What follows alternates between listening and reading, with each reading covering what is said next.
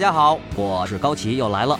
啊、这次我们又请了几个特别好的朋友一起聊另外一个伟大的乐队，叫 Pink Floyd。我们的劲哥陈进，大家好，我是陈进。嗯，还有我们乐队的贝斯手高宇峰，大家好，我是高宇峰。好，还有我们的小百科陈楠。大家好，我是陈楠。欧哥老师，你可以用吉他声向大家打个招呼，就不用说话了。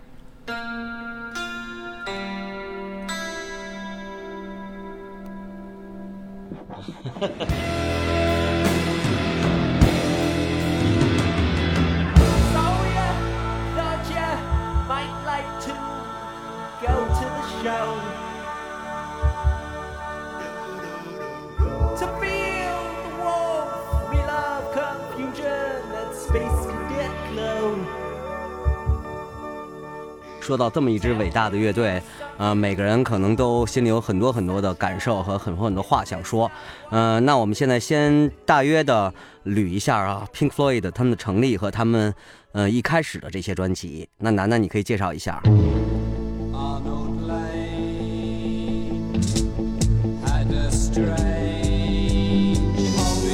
和很多乐队一样，Pink Floyd 最早其实也是大学生乐队。嗯，最初的三位成员就是三个学建筑的大学同学，其中就有 Roger Waters，他也就是后来乐队的贝斯手、主唱和嗯负责词曲创作的一个核心人物。另外呢，还有 Richard Wright，他是后来的键盘手，以及鼓手 Nick Mason。大学生乐队嘛，就总会遇到成员不稳定，去了来，来了去这样的情况。他们也是，而且还起过好多不同的名字，变来变去的。到六三年的时候，Roger Waters 把他发小给叫来到乐队里了，他就是 Sid Barrett。Sid Barrett 刚来的时候是作为吉他手进来的。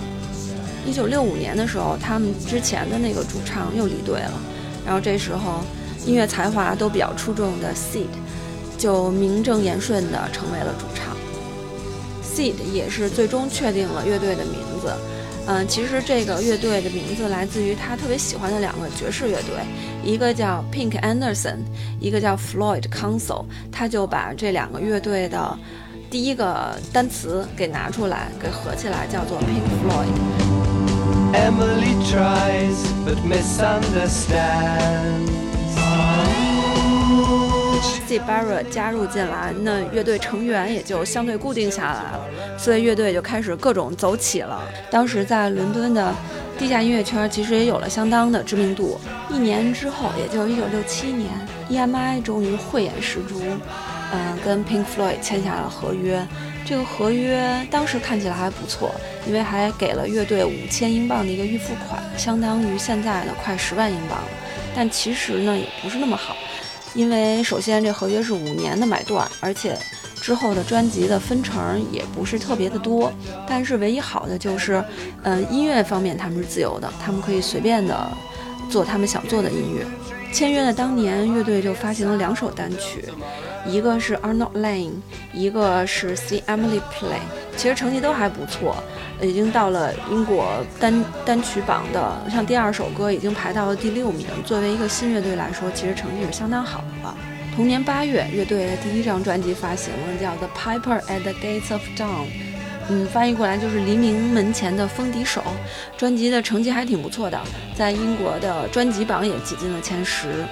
其实他们第一张还行，都是那个吉他手，都是那个吉他手 Sid b a r 写的，差不多都是。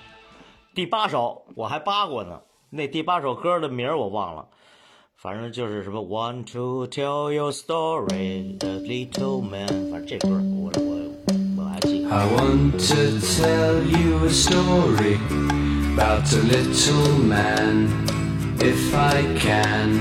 A gnome named Grimble Grumble, and little gnomes stay in their homes, eating, sleeping, drinking their wine. He wore a scarlet tunic. 因为其实，在那个时代，我们能够拿到的专辑特别少，所以像这个头几张这样的，像尤其这第一张，我从来没听说过。我相信是只有到了网络时代，我们才能够有机会，呃，听到这些音乐。乐队第一张专辑成绩还是挺不错的，眼看着有点起色了。然而他们又遇到了新的问题，那就是他们的主唱 Sid Barrett，这哥们儿因为滥用药物，脑子就不太好使了，行为举止就越来越怪，以至于渐渐的就不太正常了。比如最严重的时候，他就演出，嗯，在台上啥也不干，就挂着一把琴，也不弹也不唱，然后弄得场面十分的尴尬。那他比 Hilo 还好一点儿。咱们刚聊过 Hilo，红辣子 Hilo 是胡弹琴，他至少站在那儿不动，当一个道具。你玩一行为艺术了吗？这不是？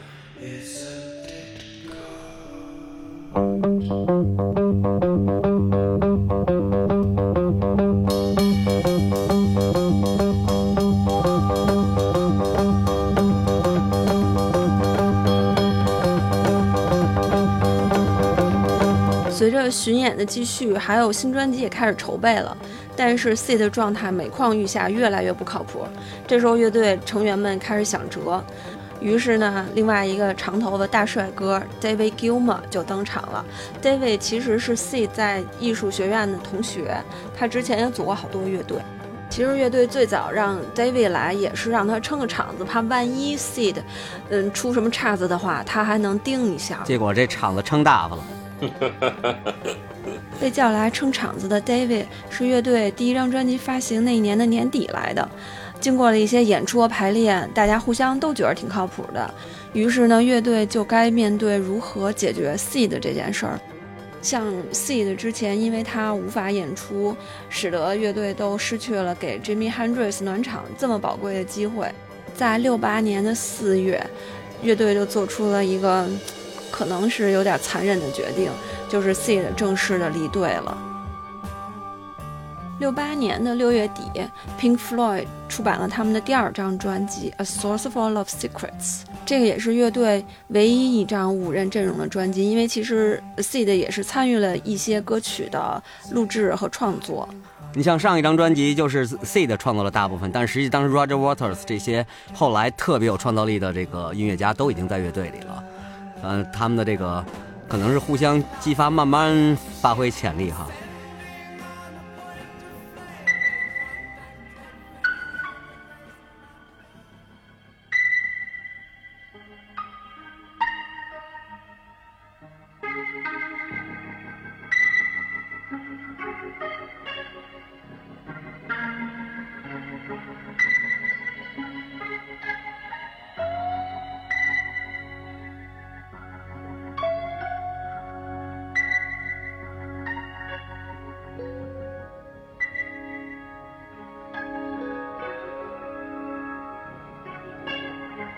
九年，嗯，开始到七二年，也就是越战面之前的那一年，乐队一共发行了五张专辑，其中两张是电影原声，咱们就不怎么说了。剩下那三张分别是《阿玛伽玛》，就是双张的一个，是也是唯一他们乐队有乐队人在封面上的，后来就再也没有人出现在封面上了。还有一个是大奶牛的那个封面，还有一个叫《Medal》，是七一年的。其实大奶牛那张也挺好听的吧？双张是他们一半儿是他们的现场录音，一半儿是，嗯，一人负责二十多分钟，因为那时候是 LP 嘛，就是一人负责半面儿那种，然后就是每个人都单独写歌。老听不完那那双张，那看他的成绩还可以啊，英国专辑榜第四。那时候有 Rolling Stone，有 Beatles，有 The Who。哦，估计那会儿是那那个环境，大家都是那个状态里边，就爱听这种那个放在那儿晕乎乎的。那个时候 LSD 是合法的，就是大家流行的就是吃着小药丸，然后去听特别迷幻的这样的音乐。是后来是六六十年代末七十年代初才宣布违禁药物的。呃，一九六九年是 Woodstock 音乐节的那一年，庞贝的那个现场，其实他们想做的就是完全和 Woodstock 相反的一个状态。当然，我觉得现在想想确实是没有观众，就是特别安静，一个古城。庞贝城演的那那张那个那个演出是哪张啊？是前面的几张的一些结合。那个庞贝城的那个那个演出，感觉特别像他们好像是那种模模仿那个当时那火山爆发呀，那当时那种状态嘛，我觉得。对。呃，整个整个演那个意识那那那种感觉，我看那个反正是能感受到他们要传达的那种那种意识跟能量，我觉得。哎，你看的庞贝是哪年的庞贝？哪的这庞贝还要还分好几年嘛？这应该七几年吧？七二还是七三呀？好像他应该是七二年，哦，七二。我现在看见一个最新的一场，那吉尔摩都老了。哦，我查到了，对他这场庞贝古城是二零一六年的，二零一六年在庞贝，是？重新演了一个啊，对，二零一六年庞贝，整个的舞台美术布景什么的还是跟那个一模一样，就是后面是一个圆屏，然后一直在放电影，然后特漂亮，整个庞贝就整个打成光，然后只坐底下的人，然后整个一圈全是这个这个光，而且真的是演的特别好，我就没想到那个吉尔摩就还是从唱到演完可能得有两个多小时，两三个小时。演唱弹都特别特别的好，还是一模一样。Silence drifting through.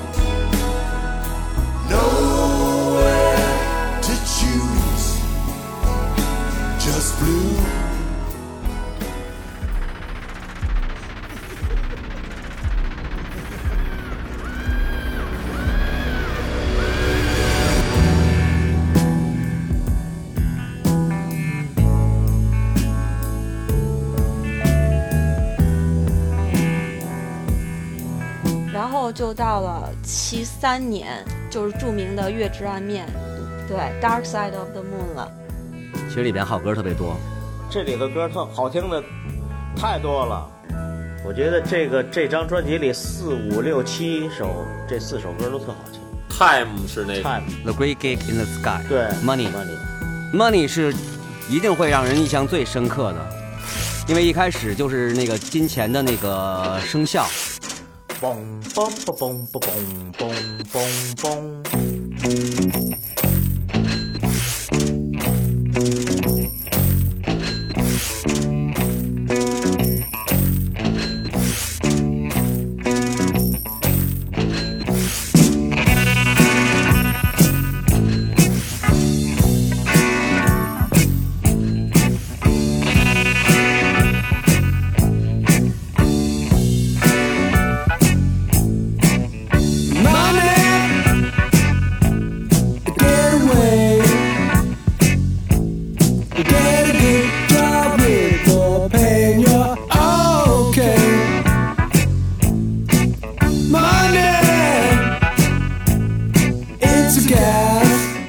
扒过这个，我扒过，它前头是一个七拍子的一个贝斯起的，对我记得我还真数过这拍子呢，嗯，总觉得哪儿不对哈，特奇怪，后来一数啊，是个是个七拍，对，特好听。就是他们这张专辑比较特别的是，他们在专辑发行的前一年就开始巡演，就是而且是巡演是把这张专辑按照他们后来的出版顺序一模一样的，就演了一年。哎，这个《咱赛道的木好像有也有一个拍他们怎么录音的一个纪录片好像是我看过。是在 AB Road 里录的吗？是还是那个 beatles 的那个录音师给他录的好像。对他们是 emi 嘛一个唱片公司然后也就都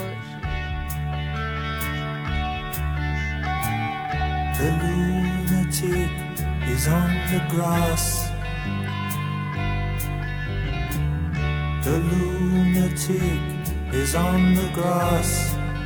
而且他们也是开创了一点儿都没有中间的断的地方，对对对一，气呵成，概念性对，一下就二十三分钟或者二十四分钟这种，你听着吧，哎，又有联想，你还有这种电影画面的感觉，你还能给你很多想象空间，启发你。这样表达特别有戏剧张力。对你像 Yes，像像那个 Genesis 什么这种都是没错，就是他们告诉你这样是可以的，而且特别好。对，而且就不是说哦，我我要一完成一首三分钟、四分钟的歌，呃，A B 段什么 solo 完了以后直接进副歌，结尾就完了，它不是一种创作手法。完全打破这个，对，没错，特别像自己的那种该怎么样就怎么样，不一定非得是副呃副歌，然后然后然后主歌主歌副歌间奏间奏副歌副歌副歌副歌节奏，不不是这样的，我觉得。所以其实反而是七十年代是他们都讲非常严肃性的话题，就像 Beatles，其实这个的开端应该是 Beatles，、去完印度以后回来，那是六十年代末吧，Beatles 开始的这种长篇幅的东西。对，我觉得连农同志也是一个思想家。反正这个正好是这个零八年、零九年那会儿啊，我老从那个从北京老回开车回回老家，然后基本上两个小时路程，我反复听这个月之暗面那那个双章。其实我闺女听的比我熟，每次她都跟在在那个后座上坐着，然后一直跟着听，然后就哎我听那首歌，然后听那她不说她是说不了歌名，但是说她一唱啊我知道哪首歌，直接下次在开车的时候就放那个。这张专辑就是成功到什么地步？就是全球销量超过四千五百万张，然后在 Billboard 排行榜是现在的最新数据是超过了九百个礼拜在专辑榜上。因为我是比较熟悉最早的一张专辑就是这个张了，再往前呢我基本就没怎么听过。呃，但他们确立了他们的这比较迷幻，而且又音乐元素都特别好的融合在一起的这么一风格。但是都很难想象这样的非常严肃的、非常认真的作品有这么好的商业成绩。这个我觉得咱们今天坐在中国可能就很难想象这件事儿。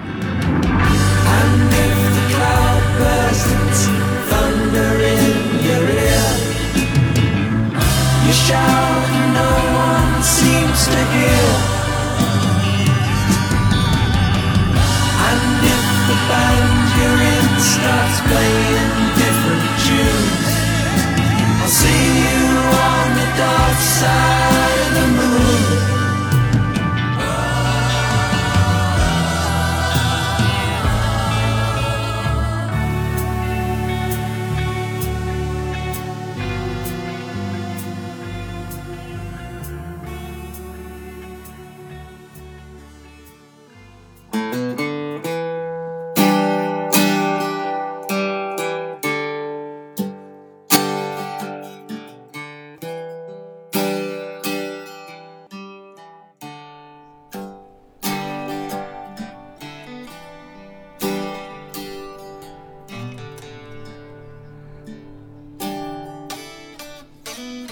Wish You Were Here，大家每个人弹的都是这首歌。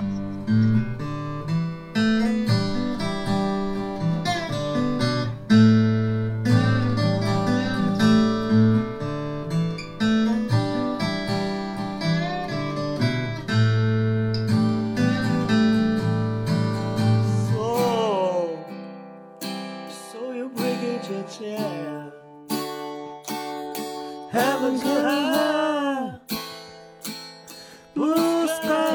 Sky.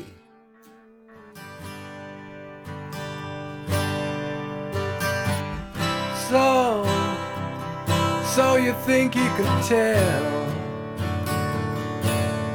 heaven from hell? blue skies from pain. Can you tell a green field from a cold steel rail? Smile from a veil. Do you think you can tell? Did they get you to train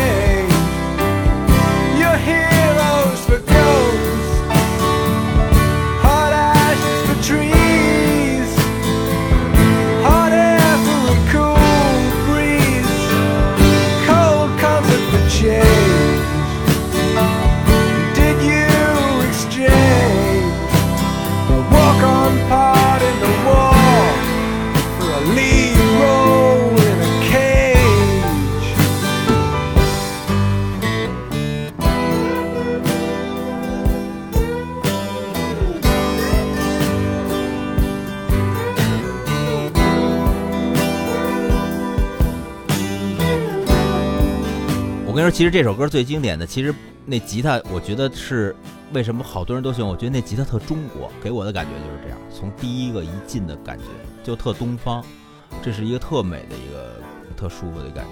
嗯，没错，而且他带那个很像古筝一样的滑弦哈，咚咚咚咚。对，我一直就觉得吉尔摩这这位老老先生弹琴就特别特别中国，就他有好多那种就是那种像那那种，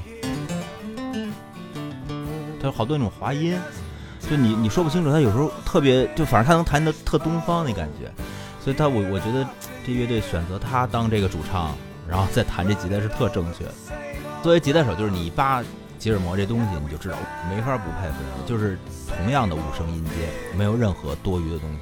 他应该是所有可以叫吉他手的人里面弹的最简练、最简单的，但他安排的好，在哪儿就揉了一下，然后在哪儿多停了一拍，然后又怎么滑音滑到另外一个音，没有一点儿难。就其实我跟你说真的，吉尔摩东西就是弹弹多一点年头吉他的手都能扒下来，就没有什么难的。但是就是味道和他那安排特别特别难找，弹着弹着你就弹进去了。嗯，所以我觉得这吉他手是一个就是特别有自己特质的一个吉他手。先不说他是唱歌的啊，就说他他作为吉他手来说是一个特别特别好的柔弦推的位置什么的，跟别的吉他手都不太一样。他是源自布鲁斯哈，但是他的那个就是个人的这种肌肉上推弦啊、滑弦和的那个劲儿，可能稍微慢了一点儿，嗯就是成为他自己的风格。就像你说的，特别中国。其实布鲁斯音阶和中国音阶是是差不多的，但是他的这个手感出来就会有一种特别很足的味道的感觉。对，就是这样这种感觉。你要就是而且特别，他其实很多东西都重复，你知道吗？就每一首歌里他都重复很多东西，但你就是听不听不厌，这个特神奇，他这安排。我听他这首歌不是我上来听的不是平克唱的，我上来听的是阮米干翻唱的他那版给九九幺幺的时候，给那个对那个慈善的那场啊，阮米干，然后还有一哥们儿，那哥们儿不知道叫什么。Google Dolls，但这首歌谁翻唱都很都非常好听，因为他的那个吉他 riff 和这个呃 solo 啊，甚至他的歌词都是给人那种最大的这种共情感的一首歌。So, so you think you can tell heaven from hell, blue skies from pain? Can you tell a green field from a cold steel rail? A Smile from a veil. Do you think you can tell? So,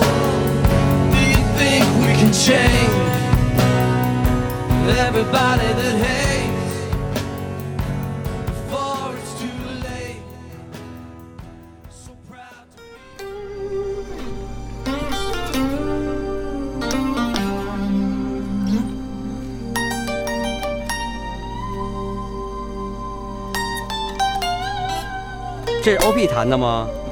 对，嗯，Shine on your crazy diamond 哈。对，这个翻译过来是是什么？这歌词歌名？闪耀着你疯狂的钻石。对，其实就献给他们那个那个 Seed Dara 的一首歌。你看他那歌词也是年轻的时候什么样，现在的时候什么样，其实就是这个。而且他这整个专专辑的名儿嘛，都是就是怀念他的。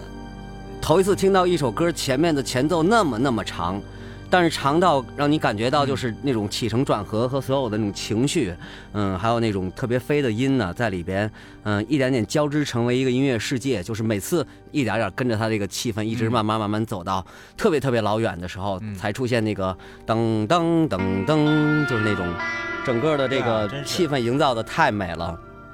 尤其是他推到最后，Shine on your crazy diamond，就这一句出来，我觉得打开那块儿，单听你没觉得特好听，但是在这里边的时候，你就觉得那句出来，哎呦美死了就。他这个，他这琴声就是这样的，就是特典型的那个特典典型的 Fender 琴的最上面一档，然后加一点 Cros，加点那个 delay，就特典型。就你你一弹就是他的声。然后这首歌我看那个就吉尔摩在就这一场庞贝里面也是前面和后面就是特用了特别大的篇幅来用吉他来演演奏 solo，就别提多感人了。每次看就就没有看腻过，就一直看一直看。然后我现在有一个那个给吉他手的一个小小的一个就是就是小鸡贼经验，你知道吗？就你可以用他的那个派，他键盘给你铺着，然后你可以跟吉尔摩对弹，就是你可以学他那劲儿，然后慢慢可以就学出来了。对，但是当然肯定还是要有自己的风格，但是我我觉得这是一个特别好，就是他正好让给你了，而而且尤尤其在老高说的这首歌里面，就是他是弹一句以后，中间空很长，可能八小节或者十六小节，他就弹弹第二句，然后你可以在中间这块跟他加他一样音色和一样感觉的那种那种东西，然后就会特舒服，嗯，就一个特别好玩的一个东西。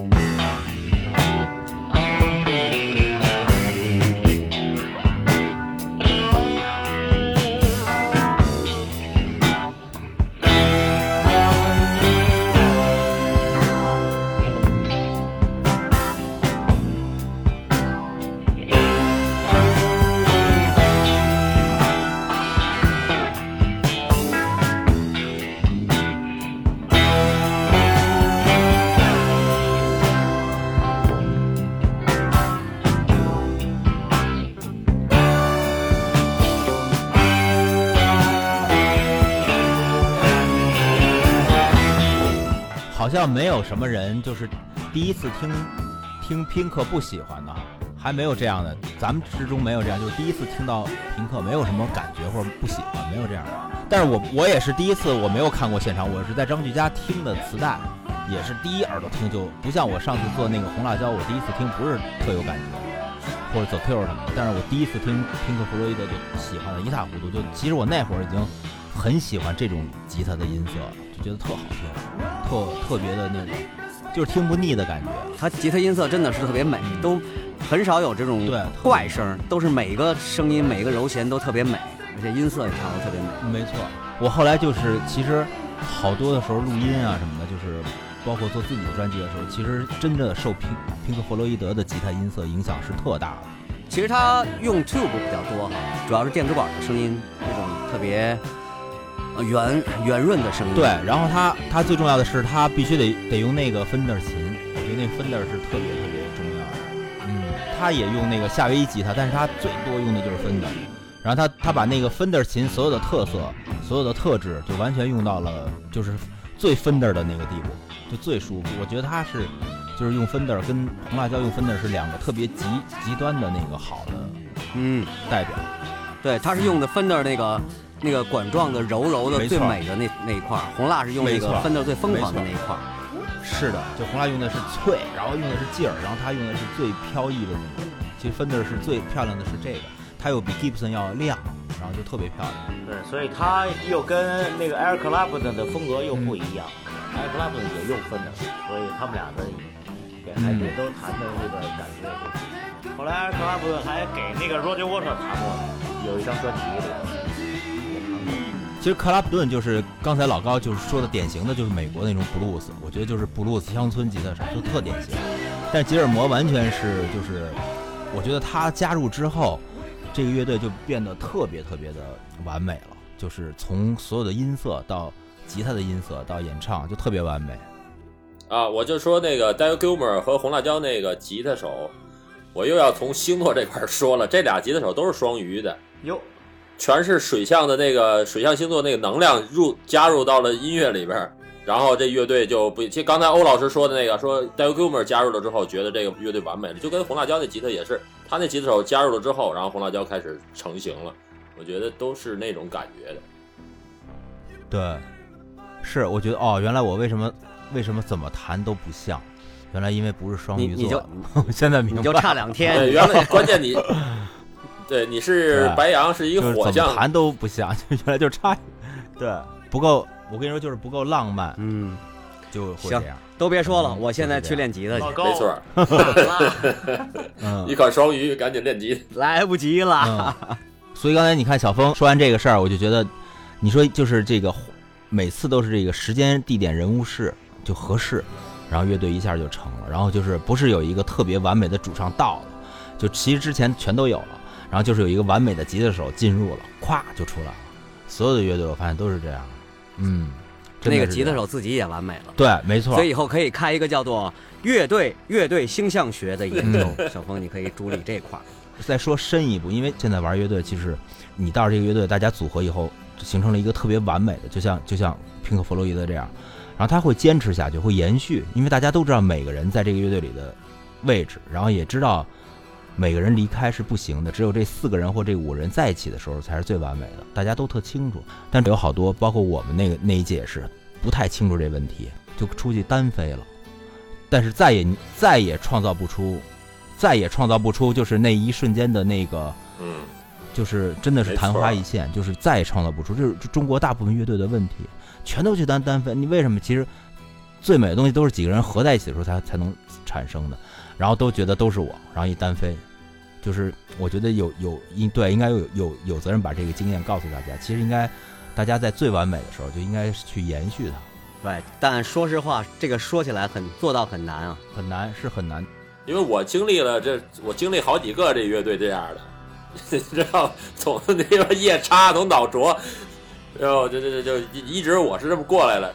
其实你看，话说回来，我现在就是看这两天看，不管是红辣椒还是庞贝，或者是就这个平克·弗洛伊德庞贝，你就你真的你会，你第一时间 Rolling Stone 什么的，你第一时间都会赞叹这哥几个还在这儿，还这么好状态，就，还是就会赞叹这个。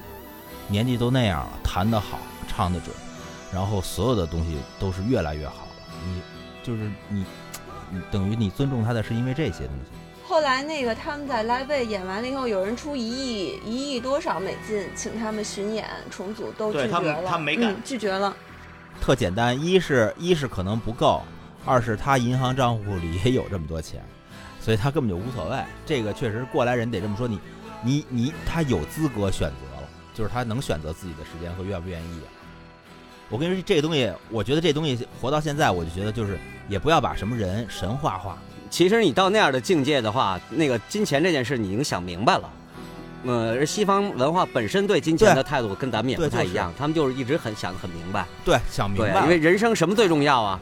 到一定程度，金钱不一定不一定是最重要的。你是在一个时间的过程里慢慢形成形成这种东西的。David Gilmour 去年卖了一百多把吉他，然后其中就包括大家就刚才都说的那把 Fender，就是弹过《月之暗面》，弹过《Wish You Were Here》，对我去看了，去拍卖的是吧？拍卖拍这把吉他拍了三百万美金。欧老师你没给拍下来，根本不可能，全世界有的是有钱人在那儿拍呢。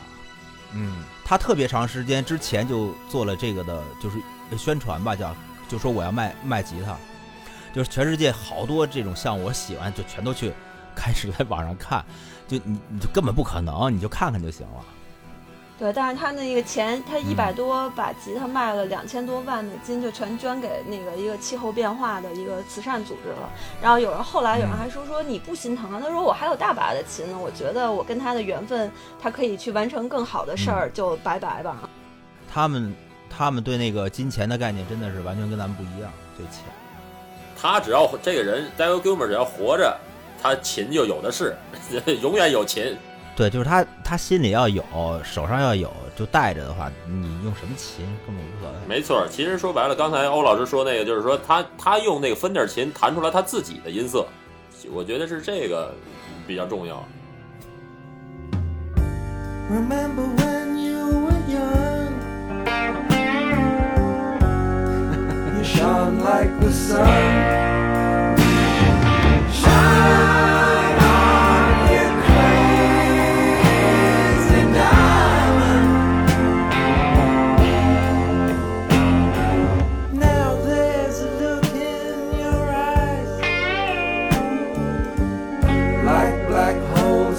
Sky.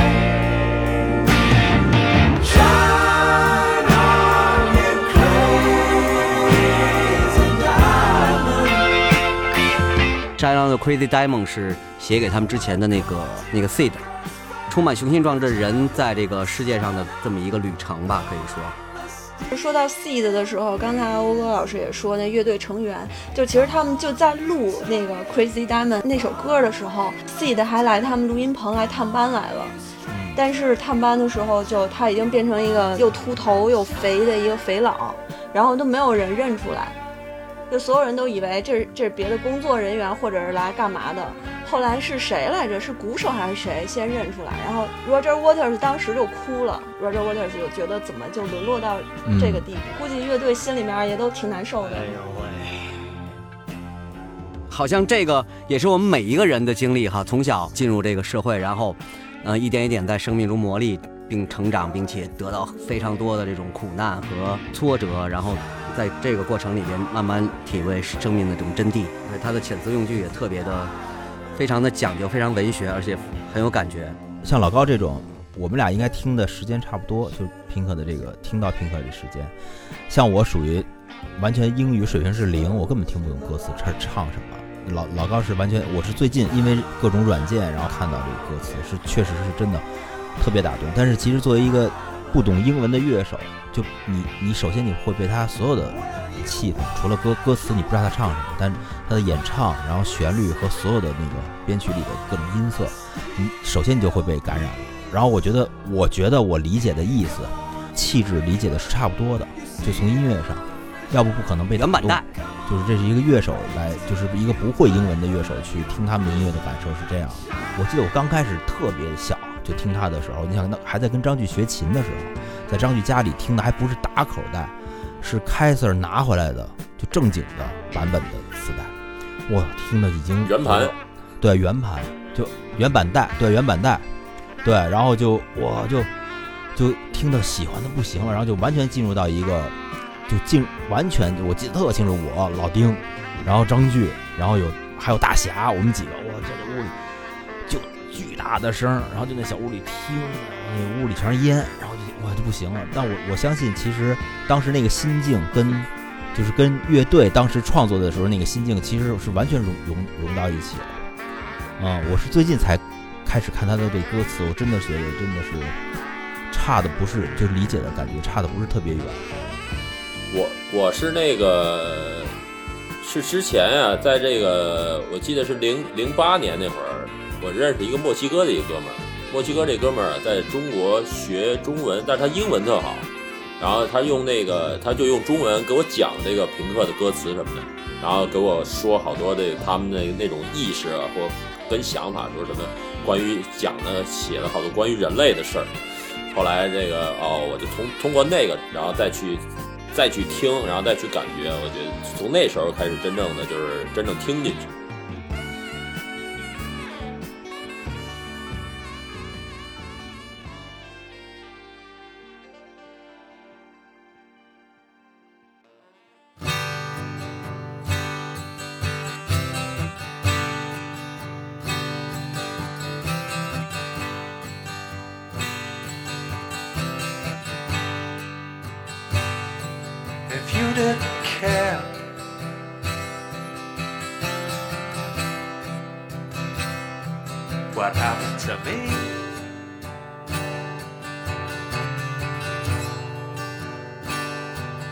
I didn't care.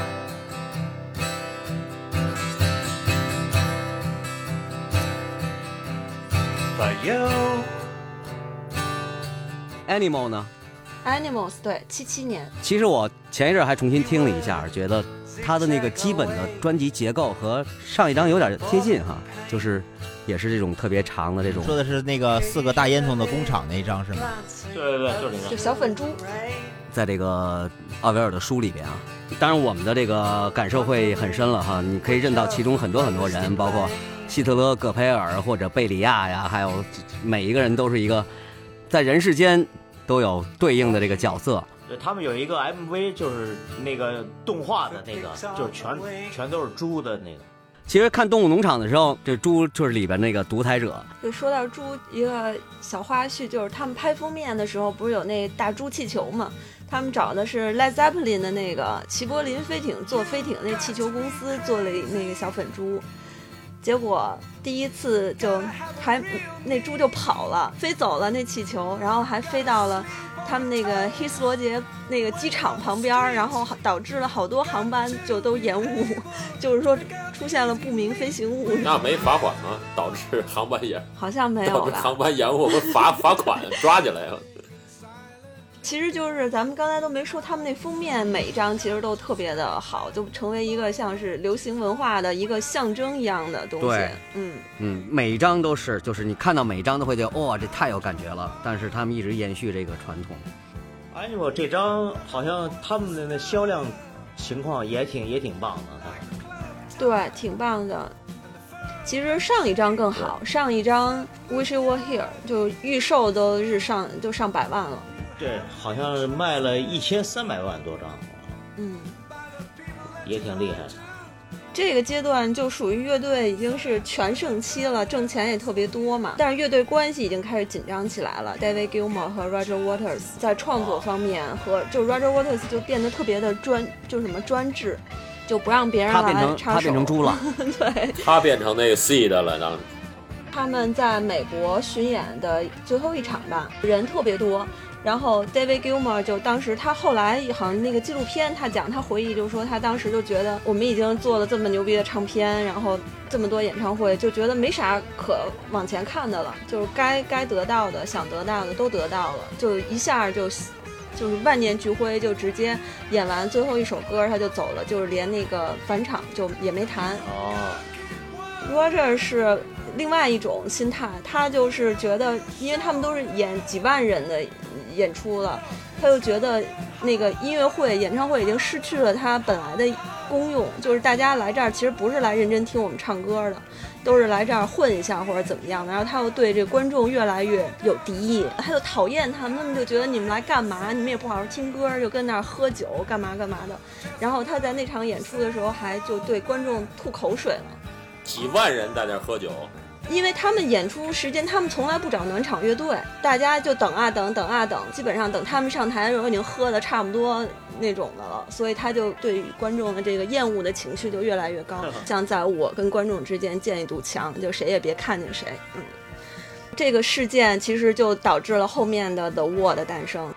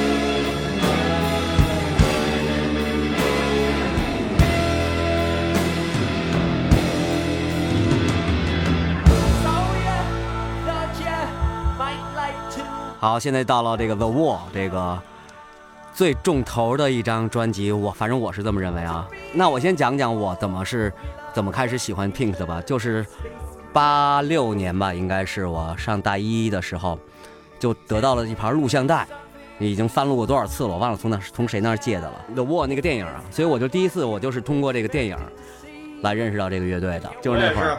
嗯，然后就我就是当时就被震撼了呀，然后他们的歌词，所以我还干了一件事儿，就是我看了一遍又一遍，完了张炬那一阵儿就天天在我家泡着，然后我赶紧把张炬找过来，这太牛了，然后我们俩又一块儿再看，然后又看了好几遍，就是完全被征服了，可以说就是里边所有的这个，不管是从电影的角度，还是从这个歌词的角度、音乐的角度，各个方面吧，都傻了。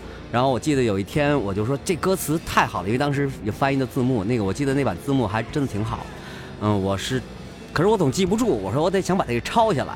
嗯，然后我就开始就是放一句，啪暂停，然后写下来，然后放一句再暂停，再写下来。完了，张炬在旁边看着。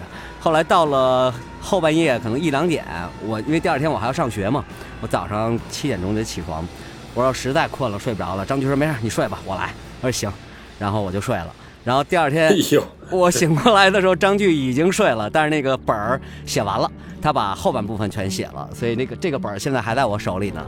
就当时我们俩前半段是我我手写，后半段是他手写的。我呃，老高，我第一次看这个片子也是张在张炬那儿看的。那应该就是从我那儿转过去对。然后因为那段时间我家里弄了两个录像机啊，一直在对录，就是给这个也发一盘，给那也发一盘，应该张炬手里也有一份拿走了。对，而且那会儿是疯狂的听这个时候，张炬几乎推荐了给所有能来他家的人看，我觉得是这样。而且那会儿都是你记得那会儿都是留着，你还说你家干嘛？晚上没事吧？别走，咱看一特牛的，然后就可就大家就开始看，也基本上一看就我我在他们家不止看过三遍，我就不同的人什么，我跟朱家在一起看过，跟老丁在一起看过，就反正来人他说哎咱看这个吧，就是那会儿是属于那种反复看的一个阶段。对这片子已经痴迷了，知道吗？对，痴迷了，对，是痴迷了，嗯。就你这么算，张炬至少看了二十遍，因为他跟我一开始就一块看了五六遍了。不止。对啊，你想我跟他在一起，我跟他在一起最少看了三遍，连我跟谁看的人我都记得，就是来一新人他就给人留着，嗯看这个吧。我跟他在一起看了最少得有五遍。啊，那咱们知道的张炬就已经看了至少三十遍了。其实那会儿资源吧少，所以你突然有一个这样的一个东西，而且那么不一样，大家肯定是反反复复的看。聊到那会儿吧，就是有一个，就说到这个，咱们那会儿应该是八十年代末九十年代初这个时候，就大家资源特贫贫瘠的时候吧，然后把自己的能收集到的东西都编好号，放在自己的一个特别那个珍藏的一个地方。现在都没有这个了，现在因为大家打开网，上了互联网都有。那会儿真的是就有好几个人，我记得是就这样。梁老师是一个这个例子，就我都编好了，王王迪、王哥都是这个。我编好了，什么是对，什么是什么，什么是什么，借走不可能，你可以在这听，或者在对，特别那种挺也也挺可爱的。这都要不回来，这事儿比较要命。不是人就消失了，就是为了那那会儿人都特别 特别执着对音乐，就是你比如你借一张 Sting 最新的，我为了不还可以人可以消失一年就没了，找不着了。再找着的时候，可能已经在马克西姆组组乐队已经演出了，你等于拿到秘籍了。当当时你你拿到了最最新的一个最新的一个音乐素材什么的，啪，你拿到你完全你很可能拿到秘籍了。等那个主人再找到你的时候，你已经组了乐队了，已经靠了这张专辑，已经形成了自己的风格了。你说这怎么办？很多这样的例子。嗯，但是今天这个时代，我觉得到另外一个好处就是所有的资讯都有，比方我们这儿聊的这些东西。其实我想正式的讲一句哈，就是《The War》这个电影，我觉得每一个，呃，想对生命有所思考、对摇滚有所了解的年轻人都应该看一遍，是一个必修课，因为它是对，必须得接受的一个教育。某种程度上一个摇滚乐文化的一个巅峰之作。嗯，那肯定的。嗯，同意。而且我就老高这节目来来说，做了两期，我觉得第一期是红蜡，第二期是这个。我觉得这两个乐队，当然拼克比红蜡还要更那样，但我觉得这两个乐队都是跟时代什么的毫无关系的乐队，就你什么时候听，什么时候放，什么时候。但是我觉得平克更像是就是一个思想的一个境界，其实更像用用疫情下来说，如果你要想搞音乐，或者你要想对这个有有这个的话，你应该先去像老高说，先去看这个电影，先去听他的音乐，就跟打了一针疫苗是一样的，你就会有很多东西就有免疫免疫力了。因为我听了好平克之后。很多难听的我就不再听了。再话说回来，我还有一个感觉哈，就是其实我在听这个之前，我还没有想过就是要搞摇滚乐啊，或者是怎么样。嗯，因为我小时候是，你那是哪年呀？那是八六年吗？八五年刚刚上大学吧，大呃大一的时候。八六。那之前我才十二岁。嗯，你还你太小了。对啊，我那会儿才十二岁嘛，我是十四岁认开始认识张炬，开始混的。我之前在小一点的时候，可以说是一个。说有点恶心哈，就文学青年类似这么一个，就是，嗯，我觉得就是我想做到这个最好的这个艺术的表达，但是摇滚乐一开始我还并没有觉得他们是一个可以达到这个艺术巅峰的这么一种东西，是一种流行文化，嗯，所以我并没有特别坚定的说，哎，我要搞摇滚乐或怎么着，因为我觉得可能这些歌嘛，它可能在艺术的高度上达不到。但是当看完 Pink Floyd 的时候，我就瞬间就有的一个领悟，就是其实这个就是我们这个世纪最顶级的艺术。是的，我同意老高的说法。对，就包括看他们的演唱会，看完了以后说这这他妈是到头了的演出啊，这还怎么成能超过他们？所以我就我就明白摇滚乐是可以达到这么一个高度的。其实可以说，我看完这个电影，我就决定我这辈子就可以搞摇滚乐。这摇滚乐有这样的空间，可以让我往前不停的走。去探寻这个精神表达的一个高度。对，其实我昨天晚上又看了一遍《The Wall》，整个电影出来是太完整、太冲击力了，而且包括甚至里面的动画的那些部分，我都特别特别喜欢。他那里边传达了好多别的信息。不瞒大家说，当我重新看的时候，好多地方我忍不住的就眼泪就下来了。这这片子的动画做的太牛逼了，当时看。对，确实是。对，现在也是狠的。嗯。对，我跟张炬在家看就，哎呦，太牛逼了，太牛！这一晚上这“牛逼”这俩字就说了无数遍，知道吗？因为我当时没有看过那么多之前的动画，我就是感觉是天上掉下来的这种创意和这种这种画法和这个所有的表达的跟音乐这么严丝合缝哈。后来慢慢的会了解，就是那个时代其实整个西方的艺术都各个行业都非常非常厉害，所以。这真的是一个多个工种的一个这种智慧的结晶吧。就是话又说回来，跟上集一样，就是那个年代真的是不是因为留恋，真的是没没法说，就是这样。多少好乐队，不管是各种风格，真的。所以电影是八二年七月份公映的，应该是八零八一年拍的。那这个电影的创意怎么来的？是他怎么请到阿兰·帕克？电影其实挺逗，他们本来 Roger Waters 和那个插画师都写都画好了、写好了，剧本连画全都有了，然后去找导演、找钱先，嗯，然后 EMI 也不给他们钱。后来呢，就是 Alan Parker 特别喜欢他们乐队，然后 Alan Parker 觉得这活儿不好干，因为你都已经都弄好了，就要我其实也就是个执行制片的活儿，但是他呢也就接了。接了以后，米高梅看在 Alan Parker 的份儿上才投了钱。然后后来那个老板接受采访的时候说：“我投钱的时候，我根本就不知道这电影是要干嘛。但是因为有 Alan Parker，因为他不是前前几年拍了《The Fame》，就是特别红嘛，The Fame 啊，他们就觉着，嗯，这对，对，所以这导演就就说那就给钱吧。但是后来其实也闹得不是特别愉快，因为就也是 Roger Waters 的那个掌控性太强，他就一个 control freak，就是什么他都要管。然后人导演，因为好多事儿其实在在拍摄的时候，你没拍过的人就不知道。比如说你特别简单的一个场景，你觉得很简单，其实要动用好多的人力物力，花特别大的精神就拍那么一个镜头，但是他不觉得。然后他就又要这样又要那样的，其实所以最后其实那拍摄过程不是特别的顺畅吧，嗯，就艾伦帕尔说这是我这辈子拍的最惨的一次，不，我话说回来，我是觉得 Roger Waters 其实是，呃，因为 Alan Parr 其他的电影我很喜欢，但真的不是这个风格。The Fame，还有我特别喜欢的呃 Commitments，啊、它是另外一个感觉的。它，嗯，但是其实看 The Wall，它的那个痕迹很少，其实就是 Roger Waters 主要的这种创意和所有的这些东西，但其实就是他的他的天才在这个电影里面体现的。而且他自己本来还想演主角，试完了说不行，真不行。那最后找到这样 Bob Geldof 演的，Bob Geldof，对他演的演的那个主角，就到那 Live Aid 的时候，我说这这歌手怎么眼熟啊？后来仔细一想，他没头发的时候就是那里边的那个主角。而且他那里有一有有有有一有一句歌词，就是我们都是墙上的每一块砖，另外的一块砖，啊。另外的一块砖哦，里边最肯定是给大家印象最深的是那个绞肉机的镜头了。对，啊，小孩儿哈，对，每一个人的个性在这个所谓社会的教育中被磨平之后，变成统一的肉馅儿出来。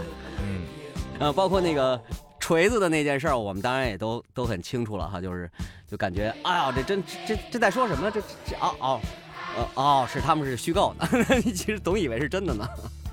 这一章的概念本身就特 The War 这个概念特别的，呃，怎么说呢？瞬间击中人心吧。嗯，还有我们生活中很多很多，其实都是因为这种 The War 的这种隔绝产生的这种各种不同的误解和各种冲突。啊，所以这个概念搁到哪儿都特别成立，尤其是他就做了一个柏林墙倒塌的这么一个预言似的哈，在八二年我们就已经在电影里边打破了一面墙，而这面墙在现实中在八九年真的被打破了，而打破这个墙其实也是人类一直停不下来的一个任务，人类还是需要很多很多年才能把各种不同的墙来慢慢的打开，这我们只能是，嗯，在这个进程里边。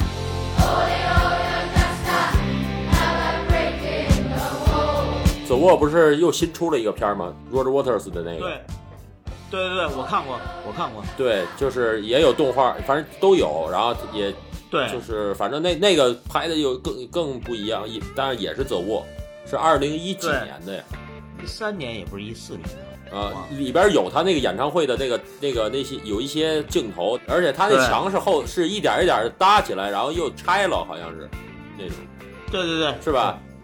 啊，那就是沿袭了当年他们发专辑时候那个样子，就是上半场砌墙，最后就是那个特别震撼的墙倒的那个，就我第一次看看这个 The 的现场，不是还有蝎子他们是不是柏林墙纪念的？对，那场就是把墙，那场就是把墙砌起来，然后再再推倒嘛，那场就是。而且他们当年这 The World 巡演也创造了好多奇奇怪怪的记录，其中其实就有一个嗯最赔钱巡演记录。专辑这一轮巡演下来之后，总共赔了换算到现在的钱，应该是一百六十多万美金。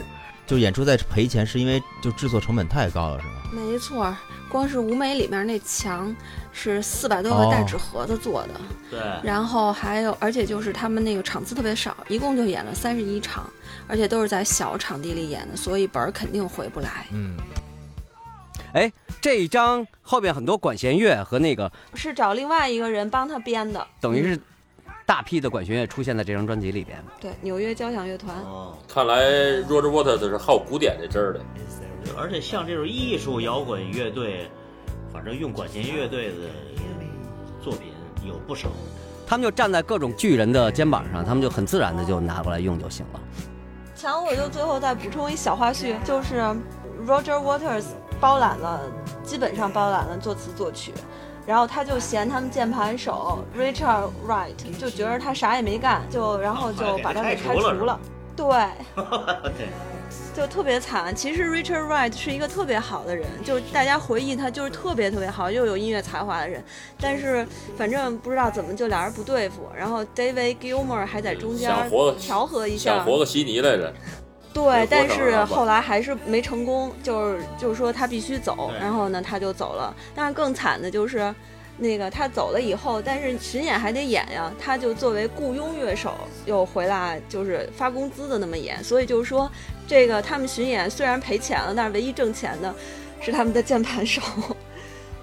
对，但是就大家会说他的心情肯定每天演出的时候想，我这乐队是把我开除了的，然后我现在是打个工的，就就大家都觉得他挺冤枉的。所以后来 Roger Waters 走了之后，David Gilmour 第一件事就是把他又请回到乐队作为正式的成员了，这是后话。对，后来他也唱了，也也有也有他也有他的唱。